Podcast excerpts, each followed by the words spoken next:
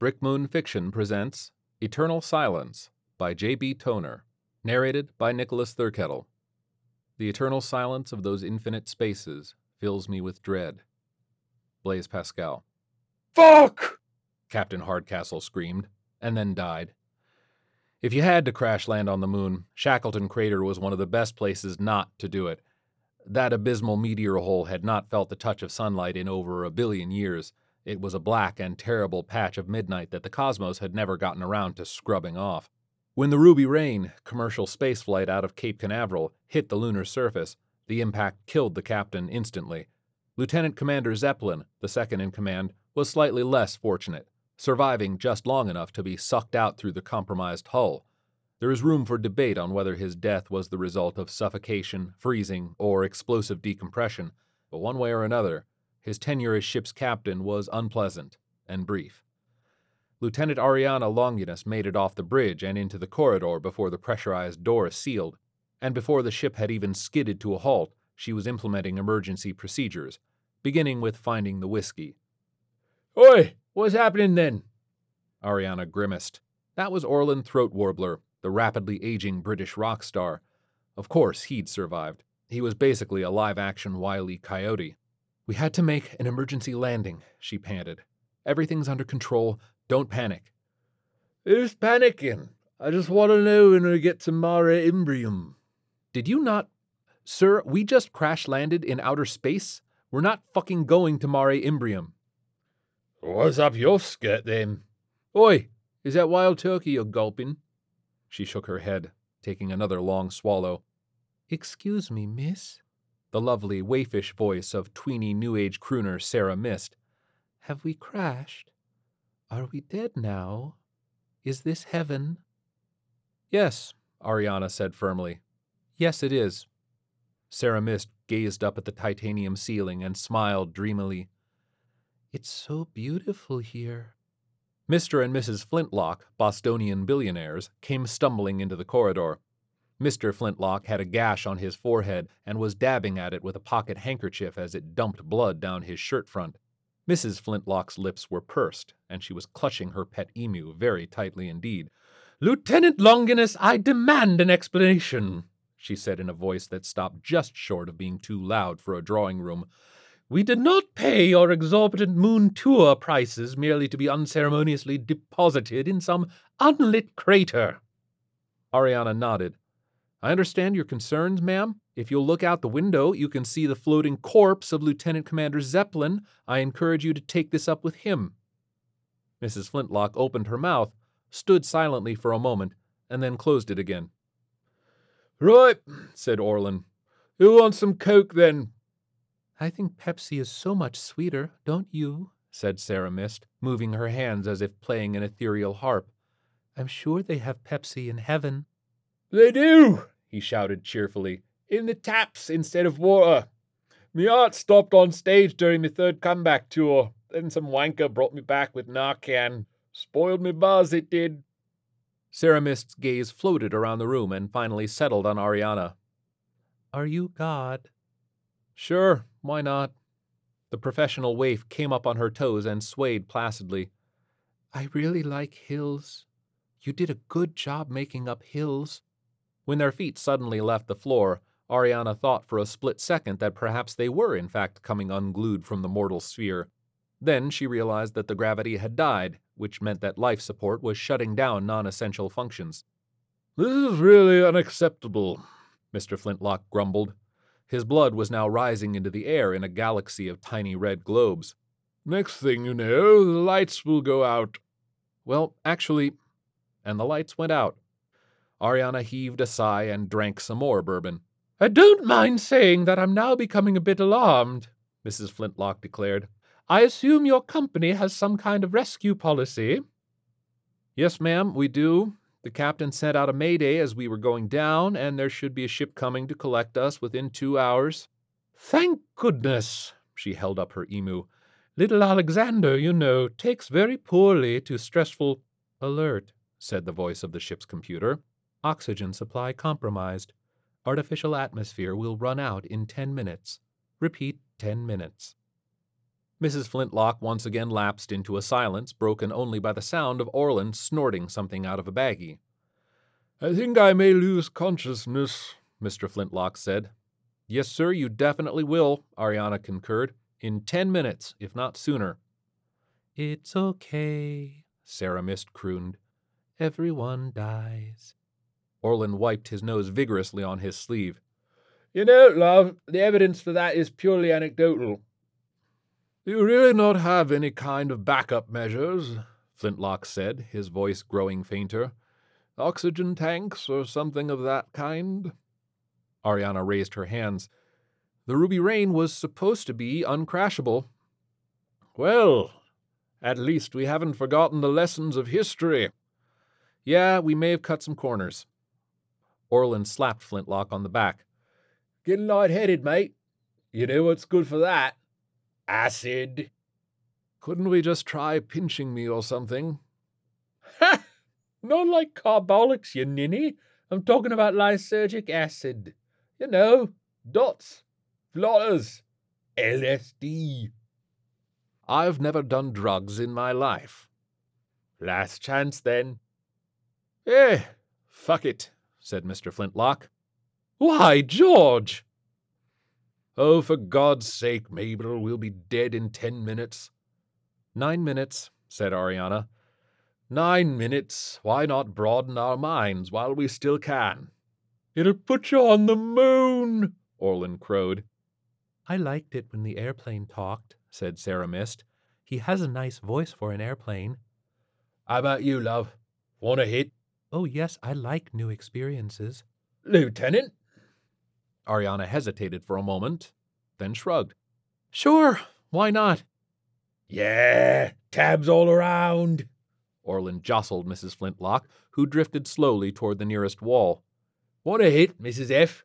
All the cool kids are doing it. Oh, oh, I suppose. But none for Alexander. His constitution is very delicate. I promise I won't bite him then. I bit an emu on stage once, you know. It was astonishingly good natured about it. She let this pass without comment. Everyone took their acid, and Ariana passed around the wild turkey to wash it down.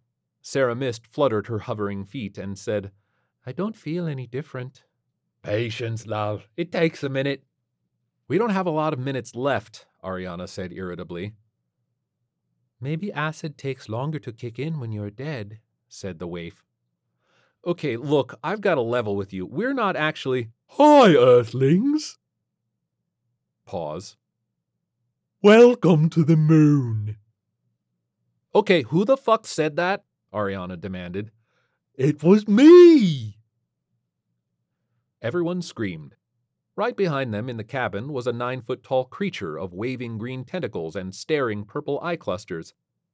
Oh, relax, said the creature, its fanged maw palpitating with amusement. You were gonna be dead in six minutes anyway. Are you going to eat us? Mrs. Flintlock cried. Nope. We don't eat or exercise. We're the Krellodons. Nice to meet ya. Ariana pushed off the wall behind her and floated forward. Lieutenant Ariana Longinus, acting captain of the Ruby Rain, I greet you on behalf of Earth. The creature nodded what seemed to be its head. How the hell are ya? Call me Klim. Klim of the Krellodons. Are you peaceful? if we weren't peaceful, we would have blown you idiots up a long time ago. You're really making a mess of that planet of yours. Do you. Are you planning to visit Earth? Sure, we go there most weekends. What? Why hasn't anyone ever seen you? People see us all the time. Everybody has an alien story. But why don't you reveal yourselves? Talk to our leaders. Your leaders are assholes. Okay, yeah, that's true. So how come we're seeing you now? We're six dimensional. The only time you guys can communicate reliably with us is when you're on that LSD stuff. Ha! Orland shouted. I keep telling people it broadens the mind. You're not wrong, Throat Warbler. We dig your tunes, by the way. Course you do. You're an advanced enlightened race. Fucking right we are. Got any bourbon left? Ariana peered suspiciously at Klim. Maybe. I don't just hand out hooch to every horrible alien monster that comes on board, you know. Fair enough. But y'all are gonna be dead in five minutes unless we help you. Except this cat, Klim indicated Mr. Flintlock. He's probably gonna bleed out first. Flintlock dabbed at his forehead, from which a fog of blood continued to disperse through the air. It's fine. I think I'd rather exsanguinate than asphyxiate. Orland nodded. Good call, mate.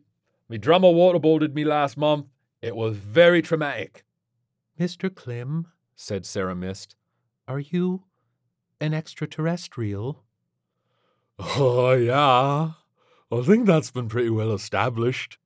Do your people listen to the music of Sarah Mist? Doesn't ring a bell. Sounds a bit Nancy, to be honest. All right, that's worth a drink, Ariana said, handing over the bourbon. Oh, yeah. Klim took a long swig. You're a pretty cool chick for an earthling, Longinus. Well, you're not so bad for a freakish inhuman abomination. Cheers! Okay, okay, don't hog the turkey. Alert, said the ship's computer. Oxygen supply terminally low. Prepare for imminent demise. Repeat, imminent demise. Oh, right, that whole dying thing that you people do, Klim said. So, you guys want a hand or what? I wouldn't say no to a hand right now, Ariana conceded. Cool. And shit got weird. Ariana gradually became aware of a long string of Arianas stretching away behind her, each of them frozen in a moment of action. Digging out the bourbon, diving out of the bridge, hearing Captain Hardcastle's mayday, boarding the Ruby Rain, waking up this morning, going to sleep last night. If she squinted, she could track herself all the way back to flight school, to high school, to preschool. And then, gradually, she became aware of dozens, hundreds, thousands of other Arianas branching off from the centipede of self that went back to her mother's womb. An Ariana who dropped out of flight school, an Ariana who died in a car crash, married Ariana, artist Ariana, junkie Ariana, all peeling off from the central string of choices that made her this woman standing on the moon. And then she saw the Arianas going forward, another radiating spray of centipedes, a million possible futures, and all the moments that made up every possibility. As she stood there, gazing at her future selves, she became aware of the passing seconds, realized that her current self was now becoming the nearest future self, that the old current self was becoming the latest past self, as her consciousness lit up the next section of the centipede. She raised her left hand and watched a whole string of possible future Arianas go dark, all the alternate realities in which she had stayed still or raised the other hand at that exact moment, now gone forever. A new branch of infinities opened up, starting from her new position with her left hand. Welcome to the sixth dimension, said Klim. She glanced at him and realized that she could see all past and future Klims as well, radiating back and forth through time and space and possibility. She watched him coming aboard the spaceship two and a half minutes ago, watched the two of them interact in the past that was now present to her gaze. She could see the strings of their selves intertwining into the future as their conversation continued. She chose a path and watched both of their future self strings light up as a new branch of possibilities began from the moment in which she said, This is fucked all the way up to the roof. A trillion alternate realities in which she had not said those exact words went dark. Yep, said Klim. Life is strange. For you, it's strange in one way. For us, it's strange in another. But life is strange for everybody. This is extremely interesting, Mr. Flintlock said, going fetal. But I'm still bleeding from the head. Oh, sorry, bro, Klim said. I forgot you're new to this. Just look for a possible future in which your cells spontaneously regenerate. Do. do what now? It's something that can theoretically happen in human beings, but it's incredibly rare because you guys don't know how to look for the less probable strands. Let me help you out. He raised a tentacle and pointed through the strands of his own future, which Ariana could now see intertwining with Flintlock's as well as hers, as well as that of the others on board. Here's one. Just kinda, you know, shuffle over into this universe. I don't. Oh, I see. How interesting. And all six of them entered a new string of possible futures, in which Flintlock's forehead was now knitting itself back together right in front of them. The bleeding stopped, and the color came back into his cheeks. What an amazing thing! Yeah, I guess it is. That's one of the nice things about hanging around with you humans, you know? We tend to take stuff like this for granted, but it's fun to see it from a fresh perspective once in a while. Plus, humans make the best bourbon. Speaking of. I thought you said Krellodons don't eat or excrete, Ariana said, clutching her bottle defensively. I mean, we don't have to, but it's only polite to accept gestures of gratitude from people whose lives we're saving. Wow, way to play the saving your life card. Fine, here's the damn whiskey. Excuse me, Mrs. Flintlock said delicately. Not that this isn't terribly fascinating and all, but I was wondering if we might go home now. Sure thing, Miss F, Klim said. You see, there's a phenomenon that your scientists call quantum tunneling, whereby an object can essentially fall through the fabric of space-time to instantaneously appear at a different location. It's so improbable that it wouldn't spontaneously happen even once in the entire lifespan of the universe, but luckily, Krellodons have it down to an art form. He pointed at another future strand. There you go. Here's a reality in which all you guys and your emu will quantum tunnel back to Cape Canaveral in approximately three seconds. Oi! Wait a tick! cried Orland. There's so much more you can teach us! So much more we can. The sudden weight of Earth normal gravity, the sudden glare of bright Florida sunshine all around, the radiating strings of their infinitely possible selves faded away, and all was as it had been. Sarah Mist smiled dreamily and said, That was a beautiful mystical adventure. Oh, shut the fuck up, said Mrs. Flintlock. Gotta hand it to you, Lieutenant, Orland said. That was the best space flight I've ever had. That six dimensional son of a bitch, said Ariana Longinus. He took my goddamn bourbon. J.B. Toner studied literature at Thomas More College and holds a black belt in Ohana Kilohana Kenpo Jiu Jitsu. He and his lovely wife just had their first daughter, Ms. Sonia Magdalena Rose. Toner writes when he can, drinks when he can't, and tweets at antihero couplet at twitter.com in between. This has been a production of the Brick Moon Fiction Podcast. If you like what you hear, please give us a review on Apple Podcasts, as it helps us find a bigger audience. For more information on Brick Moon and special offers, sign up for the Brick Moon Fiction newsletter at brickmoonfiction.com. Thank you for listening.